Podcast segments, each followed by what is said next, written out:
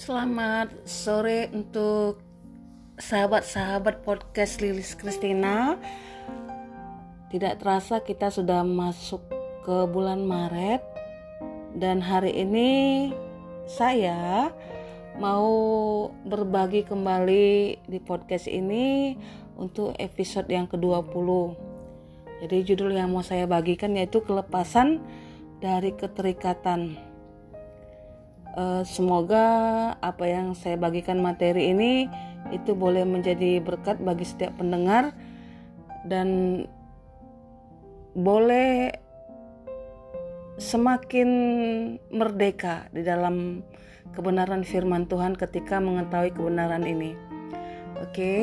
uh, eh, judulnya kelepasan dari keterikatan. Firman Tuhan berkata di Lukas 4 ayat 18 sampai 19, Roh Tuhan ada padaku oleh karena oleh sebab ia telah mengurapi aku untuk menyampaikan kabar baik kepada orang-orang miskin dan ia telah mengutus aku untuk memberitakan pembebasan kepada orang-orang tawanan dan penglihatan bagi orang-orang buta untuk membebaskan orang-orang yang tertindas, untuk memberitakan tahun rahmat Tuhan telah datang.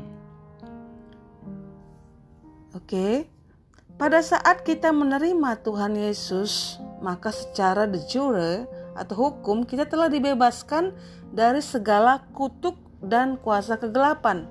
Tetapi secara de facto diperlukan eksekusi untuk merealisasikan kemerdekaan tersebut menjadi kenyataan.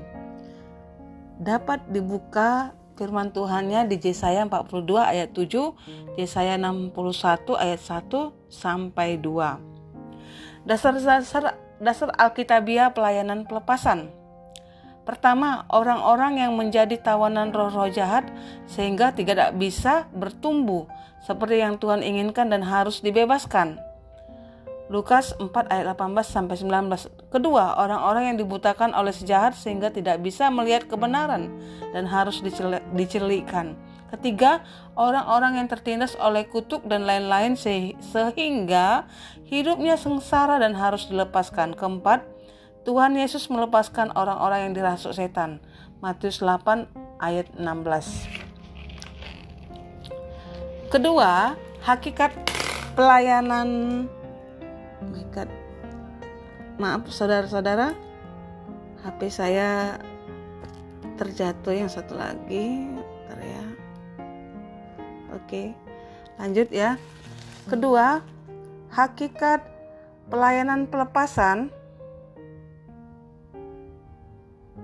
Bentar ya. Hakikat pelayanan pelepasan eh, Seringkali orang Kristen tidak menyadari bahwa mereka masih memiliki keterikatan dengan masa lalunya yang disebabkan oleh suatu ikatan janji dengan kuasa kegelapan ataupun kutuk dan perbuatan dosa di masa lalu. Keterikatan oleh roh-roh jahat dapat mengakibatkan pertumbuhan rohani terhambat sehingga berpengaruh dalam tingkah laku dan kehidupan sehari-hari. Perseteruan dengan Allah telah dibereskan, namun di dalam alam roh, ikatan janji adalah masalah yang amat penting, sehingga sekalipun dalam hal yang negatif, ikatan janji dengan kuasa kegelapan tetap harus diselesaikan. Oke, itu ayat pendukungnya di Roma 5 ayat 1, Roma 8 ayat 1, 2 Korintus 5 ayat 17. Pertama, apakah semua orang percaya perlu dilayani pelepasan? Tidak selalu tergantung apakah ciri-ciri dan latar belakang atau penyebab kutuk dan keterikatan pada bab-bab di bawah ini. Dan ada di bawah ini ada dan ditemukan dalam kehidupan orang tersebut. Kedua, yang dimaksud dengan pelayanan pelepasan adalah A. Suatu pelayanan bagi orang percaya yang masih mempunyai ikatan-ikatan karena dosa dan kuasa kegelapan yang belum diselesaikan dengan tuntas. B. Pelayanan yang dilakukan oleh orang percaya para pelayan Tuhan yang menerima kuasa, tanda-tanda, dan mujizat-mujizat dari Allah. C. Pelayanan yang dilakukan dengan kuasa dan otoritas Allah untuk melepaskan orang-orang dari segala keterikatannya sehingga bisa bertumbuh kerohanian maupun imannya dengan bebas dan optimal. Jadi di Markus 16 ayat 17 sampai 18, Markus 3 ayat 15, Lukas 11 ayat 20, Matius 16 ayat 19. Teman-teman atau sahabat-sahabat boleh membacanya. Oke, itu uh, tentang yang nomor dua. Ketiga, dua jenis pelayanan, dua jenis pelayanan ya. E, inti dari pelayanan pelepasan adalah pemutusan dan kemerdekaan dari ikatannya dan bukan pada manifestasi yang terjadi dalam proses pelayanan. Oke. A. Pelepasan deliverance itu objeknya adalah manusia. Pelepasan melibatkan pihak yang melayani dan yang dilayani dan hasilnya ialah pertumbuhan rohaninya lebih maksimal. B. Pengusiran setan atau eksorsis. Objeknya tempat-tempat, barang, manusia dan lain-lain.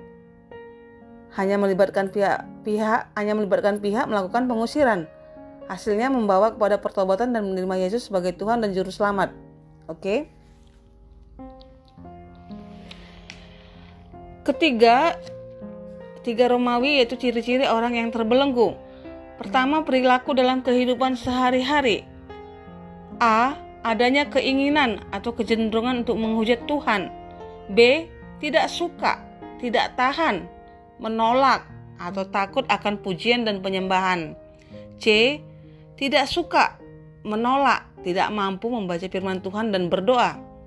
D. Adanya rasa takut yang tidak wajar. E adanya rasa marah, kemarahan tidak wajar. F. Adanya pikiran atau perasaan, dorongan untuk bunuh diri. G. Selalu gelisah, sukar tidur, tanpa penyebab yang wajar. H. Dipenuhi atau dikuasai atau diganggu oleh pikiran kotor, jahat, atau pikiran jahat dan sebagainya. I. Adanya dorongan nafsu, cabul, seks, najis, kotor yang tidak wajar dan kecenderungan untuk berzina. J. Pendendam, sukar mengampuni atau membenci diri sendiri. K. Adanya rasa cemas, khawatir, cemburu yang berlebihan dan kurang wajar. L. Tidak bisa melepaskan kebiasaan atau kesukaan atau hobi yang buruk. Contohnya berdusta, berjudi, mencuri, merokok, dan sebagainya. M ada penyimpangan seksual atau homoseksual, lesbian, hipersex, nimpomania, dan lain-lain. N. Emosinya tidak stabil, berubah-berubah, tidak menentu, bisa senang atau susah tanpa sebab dan lain-lain. Kedua, tanda-tanda orang yang hidup di bawah kutu. Pada garis keturunannya A, ya, tanda-tanda orang yang hidup di bawah kutu itu A, pada garis keturunannya terutama yang ke atas itu banyak yang menderita cacat. B. Pada garis keturunannya terutama yang ke atas banyak yang mati muda. C. Pada garis keturunannya terutama yang ke atas banyak yang mengalami musibah, kecelakaan, penyakit dengan bertubi-tubi. D. Pada garis keturunannya terutama yang ke atas itu banyak yang kawin cerai. E. Mengalami kegagalan, bangkrut, jatuh miskin, dan lain-lain. Empat Romawi. Penyebab keterikatan itu pertama praktek okultisme antara lain A.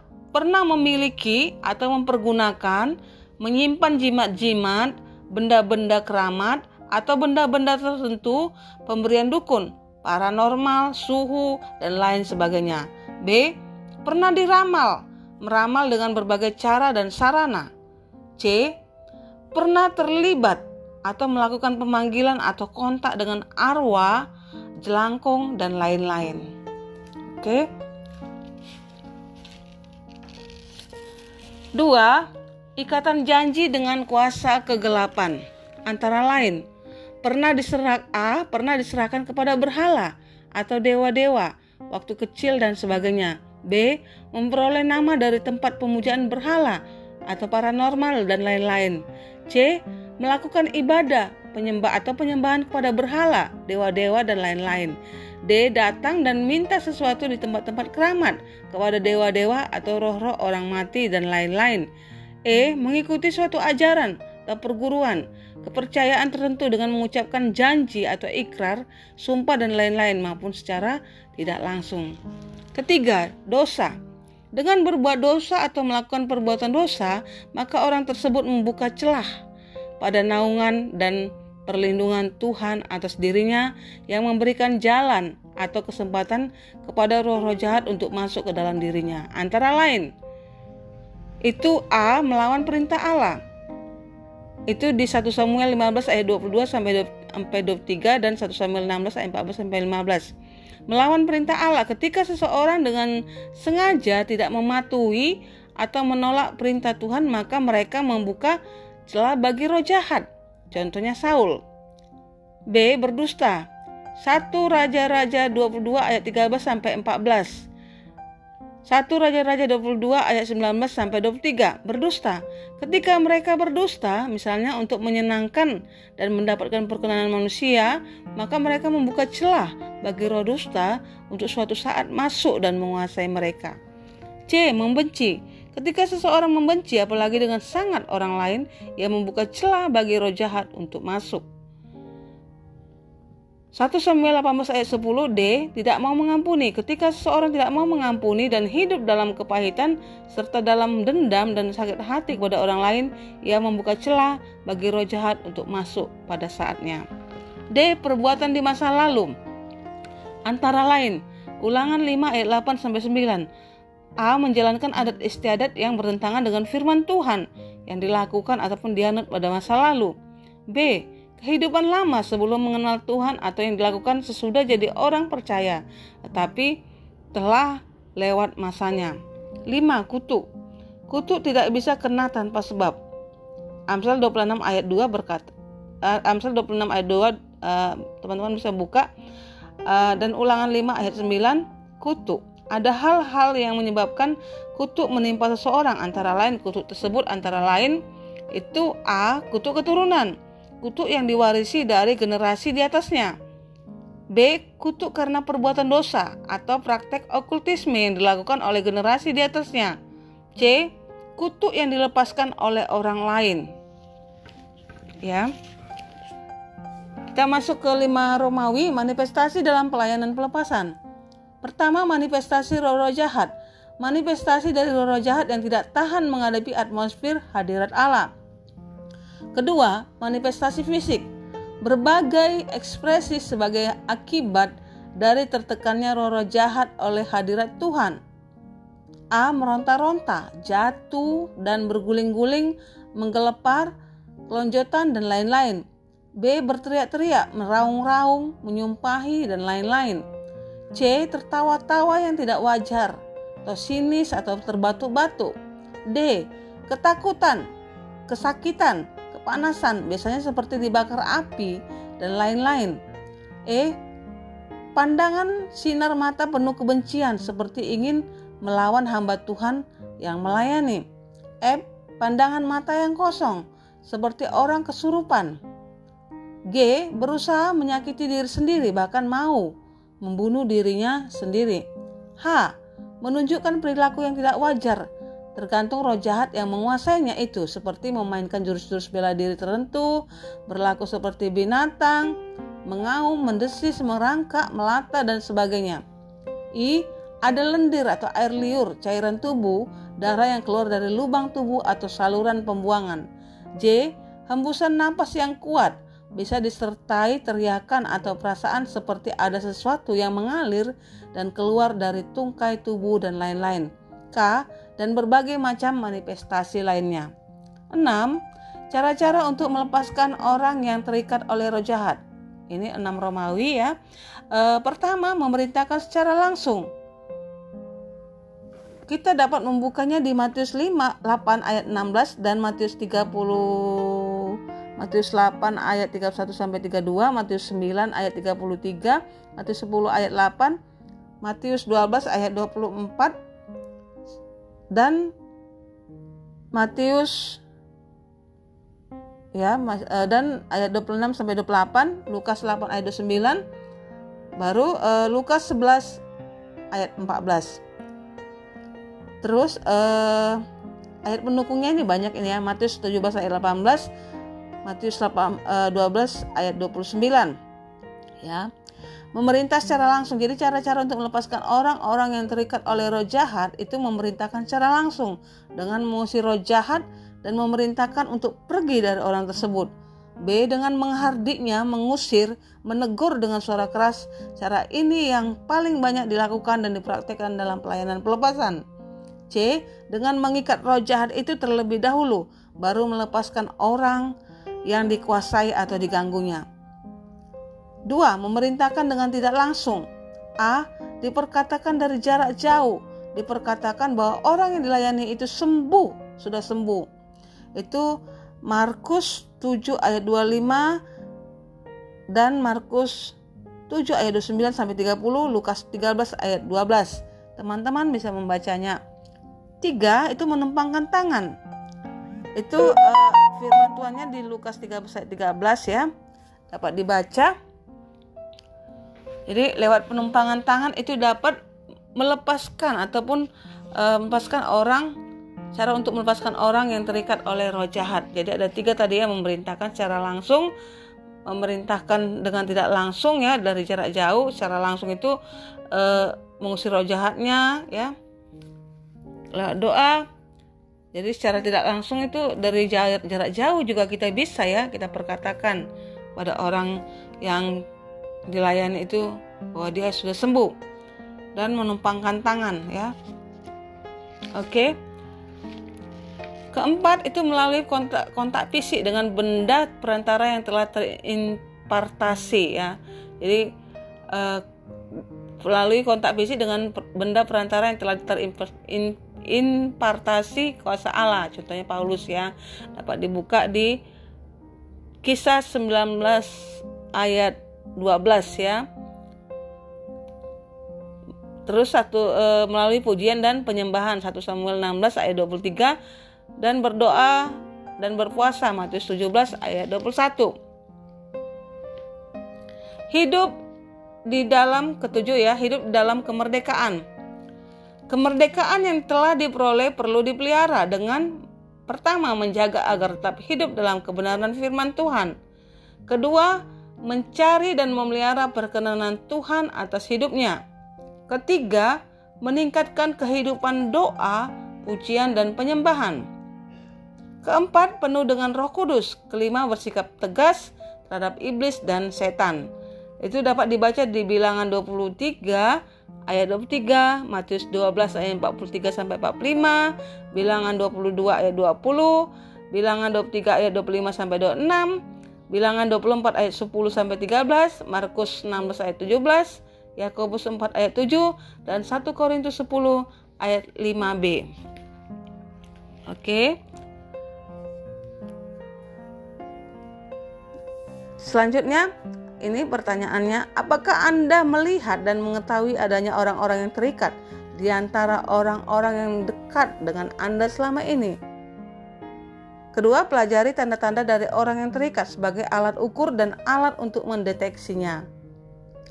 Jika Anda melihat dan menemukan orang-orang yang kemungkinan sedang dalam kondisi terikat, mulailah memberikan penerangan dan pengertian kepada mereka, lalu mulai melayani dan mengajak mereka masuk dalam doa agar Tuhan melepaskannya dari ikatan-ikatan tersebut.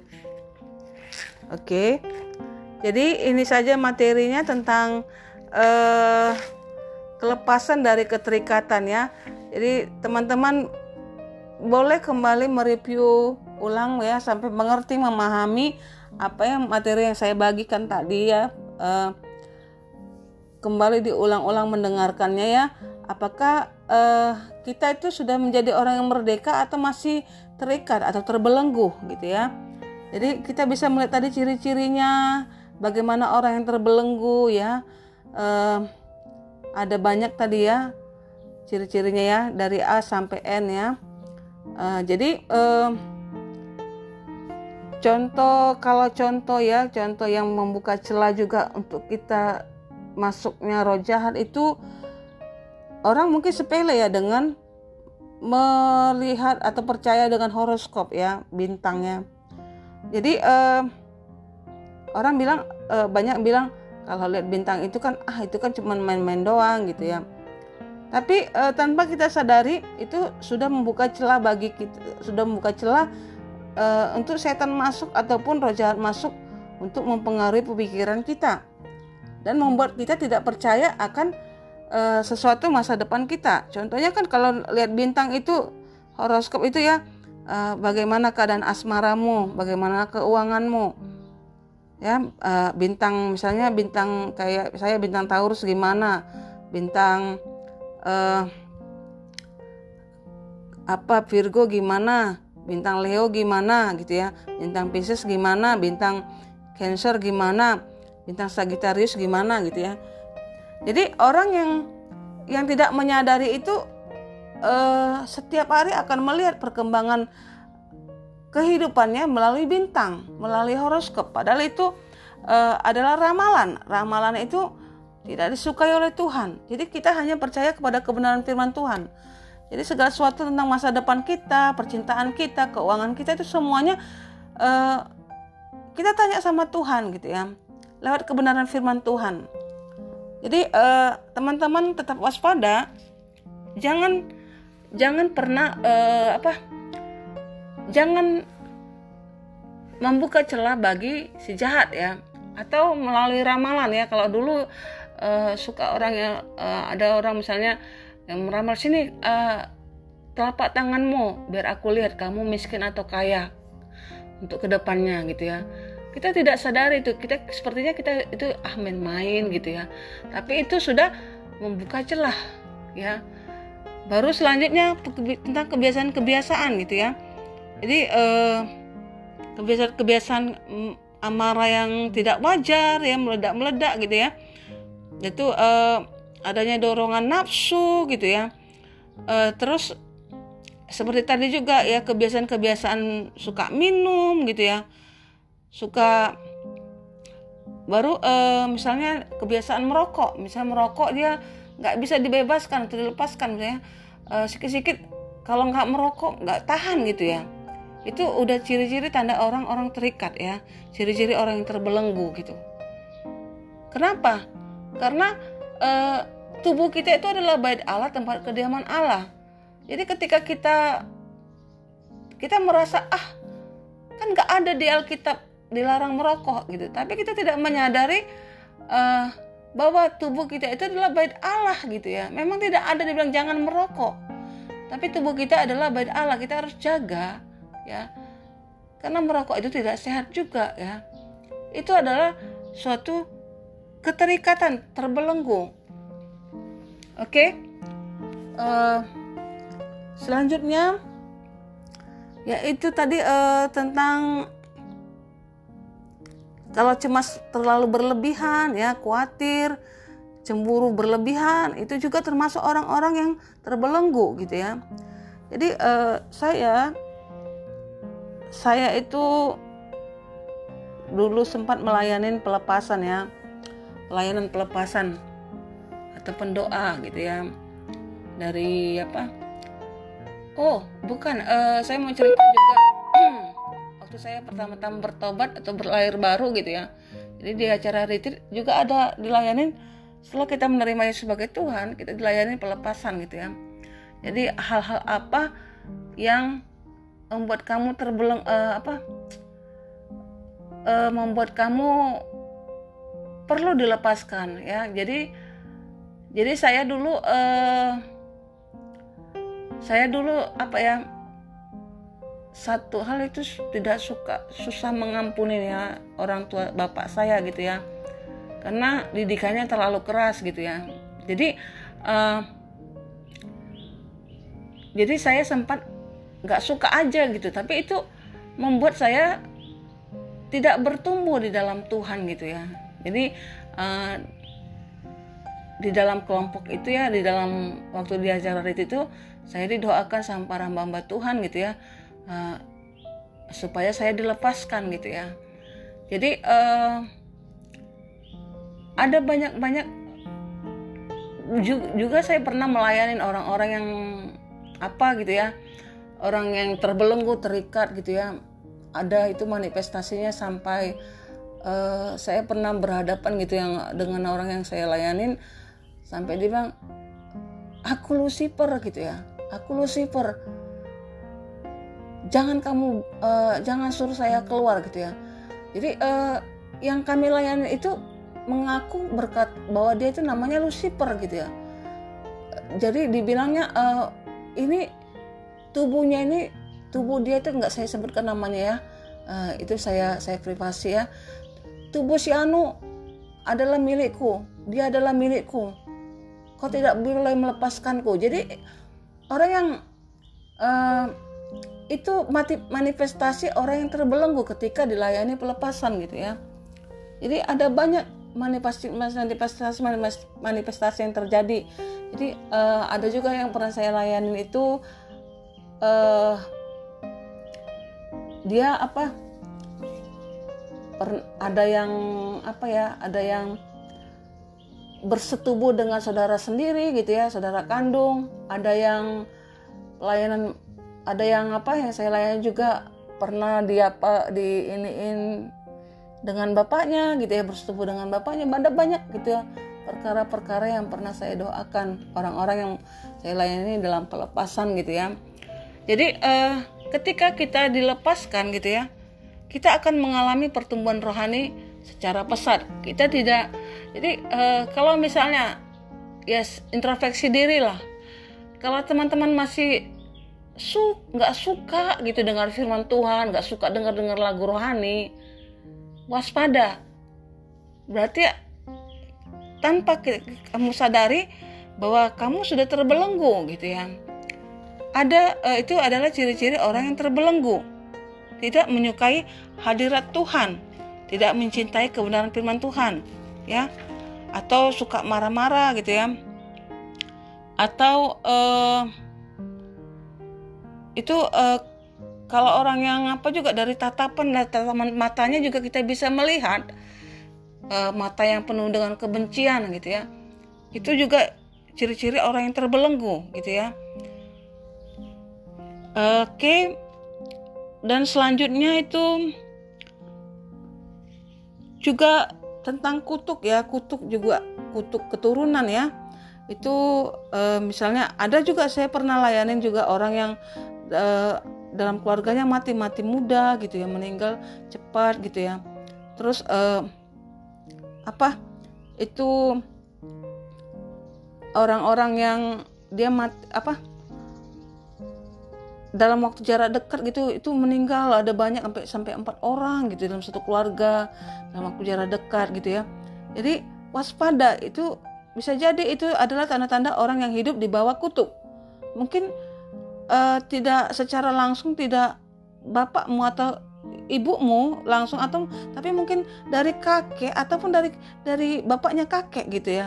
Jadi bisa terjadi itu kutuk ya. Kutuk kutuk keturunan ya. Jadi ada uh, kalau misalnya dan kita juga harus berdoa gitu ya. Kayak misalnya kutuk uh, misalnya ada orang melemparkan kutuk atas kita misalnya ada ataupun mungkin ada yang kita sakiti wanita yang yang dulu kita sakitin mungkin yang kita tinggalkan ataupun pacar pacar kita gitu yang kita sepelekan atau gimana gitu ya. Atau pria yang kita hina gitu ya. Nah, jadi kita tidak sadari dia melemparkan kutuk gitu ya. Dia melemparkan kutuk atau mungkin dia melemparkan kutuk. Aku do aku sumpai kamu nggak punya anak aku sumpai kamu nggak punya jodoh Nah gitu. Jadi uh, itu kutuk yang dilemparkan kepada orang, kepada kita misalnya. Tapi kita itu uh, ketika kita misalnya kita makanya kita introspeksi itu kita lihat ciri-cirinya di dalam kehidupan kita. Kalau masih ada gitu apa gitu ya kita doain. Jadi kuasa Tuhan lebih besar dari kuasa kutuk-kutuk yang dilemparkan oleh orang lain. Jadi kita doakan ya kita doakan di dalam nama Yesus. Aku mematahkan setiap kutuk-kutuk perkataan-perkataan orang. Di dalam nama Yesus aku mematahkan setiap kutuk-kutuk yang menutup pintu rezekiku, kutuk-kutuk yang menutup pintu jodohku, kutuk-kutuk yang menutup pintu masa depanku di dalam nama Yesus. kita bisa perkatakan ya itu uh, kita kita bisa perkatakan dengan kuasa otoritas daripada Tuhan lewat doa kita. Jadi kita uh, itu kutuknya tidak terjadi atas kita gitu ya. Jadi uh, juga yang apa ya yang ada banyak banyak hal lah ya. Jadi contohnya juga uh, yang kalau orang suka main silat atau karate gitu ya atau ban sampai ban hitam. Nah, jadi kita juga harus waspada akan hal itu ya lihat apakah ada keponakanmu anakmu gitu ya. Ataupun saudaramu yang ikut bela diri ataupun uh, pencak pencak silat atau apa gitu ya. Uh, perlu diperhatikan apakah itu pencak silatnya itu ada pemujaan. Pemujaan ya. Jadi ada semedi-semedi gitu ya tidak kepada Tuhan tapi semedi kepada penguasa kegelapan gitu ya jadi jadi eh, kenapa pencak silat atau karate itu itu termasuk juga gitu ya termasuk juga cara-cara eh, itu buka pintu, pintu kita terbelenggu, karena itu bisa ditawarkan ya kita jadi ada kesombongan gitu ya. Kita merasa jago gitu ya. Kita merasa kuat dari yang lain. Kita jadi keras gitu ya. Kita jadi uh, sepele dengan orang gitu ya. Jadi kita, uh, pamer kekuatan juga ya. Jadi kita tidak tidak tidak e, menyerahkan sepenuhnya perlindungan Tuhan atas hidup kita gitu ya. Tapi kalau misalnya karate atau pencak silat itu sebagai olahraga gitu ya, sekedar istilahnya menjaga diri, no problem gitu ya. Tapi tetap harus punya kita punya komitmen, punya pemikiran bahwa Tuhan yang berkuasa atas hidup kita yang memberikan perlindungan menjaga kita, bukan karena kita uh, bisa karate atau pencak silat gitu ya. Jadi uh, itu yang yang saya ini kan ya saya saya bagikan hari ini gitu ya. Oke, jadi um, pernah juga saya lihat gitu ya. Saya juga lihat pernah ada tetangga juga ya. Saya pernah mau menyaksikan gitu tetangga uh, pas baru-baru jadi tetangga gitu ya. Anak pertamanya tiba-tiba terbang gitu ya. Jadi kalau udah kesurupan dia terbang uh, orang yang memegang dia pun ya itu tidak bisa gitu. Lepas gitu ya sampai terbang ke atas atap gitu jadi ada kuasa kegelapan yang terjadi. Jadi bisa jadi itu mungkin ada yang eh, jimat-jimat yang mereka simpan ataupun ada pemujaan-pemujaan berhala di dalam rumah mereka ataupun dalam keturunan mereka gitu ya. Jadi uh, kita tetap waspada gitu ya kita tetap waspada. Jadi kadang orang nggak menyadari uh, ada buat jimat gitu untuk penjaga pintu atau supaya jangan masuk maling atau apa gitu no itu tidak boleh itu tidak berkenan di hadapan Tuhan. Dan itu uh, Tuhan tidak tidak suka akan itu gitu ya. Ya itu kita tanpa sadari kita sudah menduakan Tuhan gitu di dalam hidup kita. Jadi uh, itu praktek-praktek termasuk praktek-praktek okultisme yang diramal itu praktek okultisme ya. Jadi uh, melakukan pemanggilan juga dengan arwah jelangkung gitu ya. Kayak film-film jelangkung gitu itu juga itu praktek okultisme ya jadi se uh, jangan pernah kita bermain-main dengan uh, dengan arwah-arwah dengan roh-roh jahat karena roh jahat itu akan minta tumbal gitu ya jadi dia tidak ada tidak ada tidak mau gratisan. Jadi bukan kita saja yang dihancurkannya, tapi keturunan kita. Jadi teman-teman tetap waspada akan hal ini gitu ya. Supaya kita bertumbuh dalam Tuhan, kita bisa peka, bisa mendengar suara Tuhan. Oke? Jadi uh, perhatikan tadi seperti saya bilang ikatan janji juga dengan kuasa kegelapan. Jadi waktu kecil gimana, waktu kecil pernah nggak diserahkan gitu ya atau dia uh, tidak punya anak gitu ya tidak punya anak ada gitu uh, orang yang daerah mana itu daerah perdagangan itu dekat-dekat Siantar gitu ya ada itu uh, tempat itu kumpulan monyet-monyet semua gitu ya. Jadi uh, ada orang juga minta doa ke sana.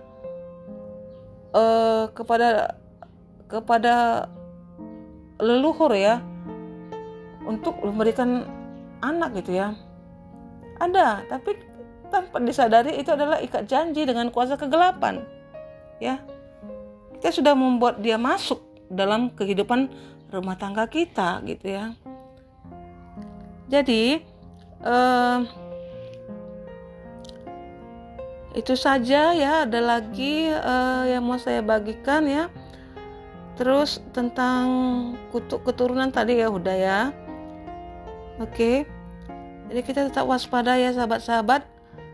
Jadi jangan pernah kita sepele ah itu sepele ah itu nggak apa-apa kok gitu ya. Tapi kita tidak menyadari kita jadi susah berdoa kita susah tidak mau baca firman Tuhan kita jadi ketakutan cemas berlebihan cemburu berlebihan gitu ya. Punya kebiasaan-kebiasaan yang tidak baik gitu ya. Misalnya eh, kawin cerai kawin cerai dalam keluarganya gitu ya. Jadi eh, itu udah termasuk tanda-tanda orang hidup di bawah kutuk gitu ya. Atau misalnya menderita cacat gitu ya. Ada keturunannya cacat gitu.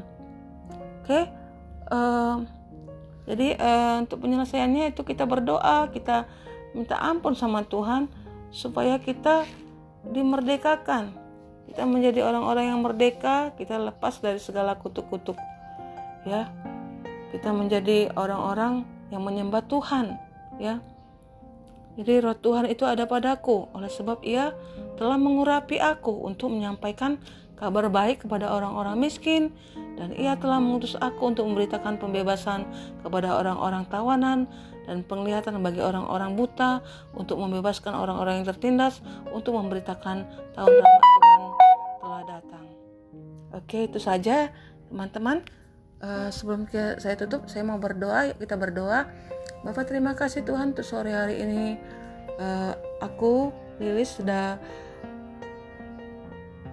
membagikan tentang kelepasan dari keterikatan materi tentang kelepasan dari keterikatan Tuhan Yesus Sesungguhnya kami adalah ciptaanmu, kami adalah milikmu, dan kami adalah kembali kepadamu menjadi penyembahmu Tuhan di dalam roh dan kebenaran.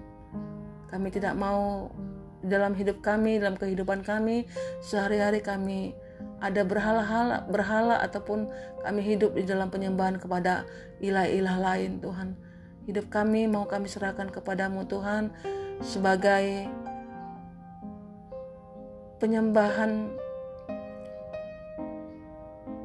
kepada Raja segala Raja itu Yesus Kristus dalam hidup kami. Tuhan Yesus, jikalau ada dari sahabat-sahabat yang pendengar podcast Lilis Tuhan masih terikat ataupun mengalami terbelenggu Tuhan dengan kebiasaan-kebiasaan buruk, masih suka berbohong ataupun uh, merokok yang berlebihan atau tidak bisa melepaskan diri atau kebiasaan-kebiasaan berjudi ataupun Eh, kebiasaan-kebiasaan uh, free sex Tuhan atau apa pun itu Tuhan. Uh, berdoa Tuhan sore hari ini. Kiranya Engkau membebaskan melepaskan Tuhan segala ikatan-ikatan yang membelenggu Tuhan setiap anak-anakmu Tuhan supaya kami menjadi orang-orang yang merdeka orang-orang yang memuliakan Tuhan dalam hidup kami dan kami menjadi berkat Tuhan bagi orang lain untuk boleh membebaskan orang-orang yang terikat dan terbelenggu Tuhan. Terima kasih Tuhan, Engkau yang mengampuni setiap dosa dan pelanggaran kami. Kami juga mematahkan setiap kutuk-kutuk yang pernah dilemparkan orang lain terhadap kami. Kami patahkan itu di dalam nama Yesus. Kami menghancurkan setiap pekerjaan-pekerjaan sejahat ataupun kami pernah Tuhan uh, suka Tuhan diramal ataupun suka melihat horoskop-horoskop Tuhan kami patahkan kami menutup segala celah-celah pintu-pintu itu untuk tidak masuk segala pekerjaan roh jahat di dalam hidup kami di dalam nama Yesus karena kami sungguh tahu bahwa masa depan kami bukan ditentukan oleh horoskop atau bintang tapi masa depan kami sungguh yang daripada Tuhan Tuhan sudah menjamin Tuhan sudah menata segala kehidupan kami Tuhan. Tuhan yang tahu apa yang terbaik untuk segala sesuatunya di dalam hidup kami. Ampuni setiap dosa dan pelanggaran kami. Jikalau kami dari kami ada uh, masih suka diramal atau apa pun Tuhan yang membuka celah Tuhan atau menduakan Engkau Bapa. Ampuni setiap dosa dan pelanggaran kami. Terima kasih Tuhan. Kami percaya Tuhan bahwa hari-hari kami adalah hari-hari yang Kau tuntun dalam hidup kami. Kami menjadi orang-orang yang merdeka di dalam Engkau Tuhan. Terima kasih Tuhan, Engkau juga mengampuni setiap, menjaga setiap keluarga-keluarga kami Tuhan, supaya keluarga-keluarga kami juga tidak hidup di dalam kutuk Tuhan. Dan segala kutuk-kutuk itu sudah dilepaskan sudah dipatahkan oleh kuasa darah anak domba oleh kuasa darah Yesus Kristus Tuhan. Terima kasih Bapak yang baik untuk sore hari ini bagi mulai segala pujian, hormat, kemuliaan untuk selama-lamanya hanya di dalam nama Yesus. Kami berdoa, aku berdoa dan mengucap syukur. Amin. Oke, terima kasih untuk sahabat-sahabat mendengar. Uh, kiranya Tuhan Yesus memberkati kita semua dan jangan lupa jika Anda-anda diberkati bagikan kebenaran yang saya bagikan ini untuk teman-teman yang belum mengetahuinya. Terima kasih. Tuhan Yesus memberkati kita semuanya. Amin.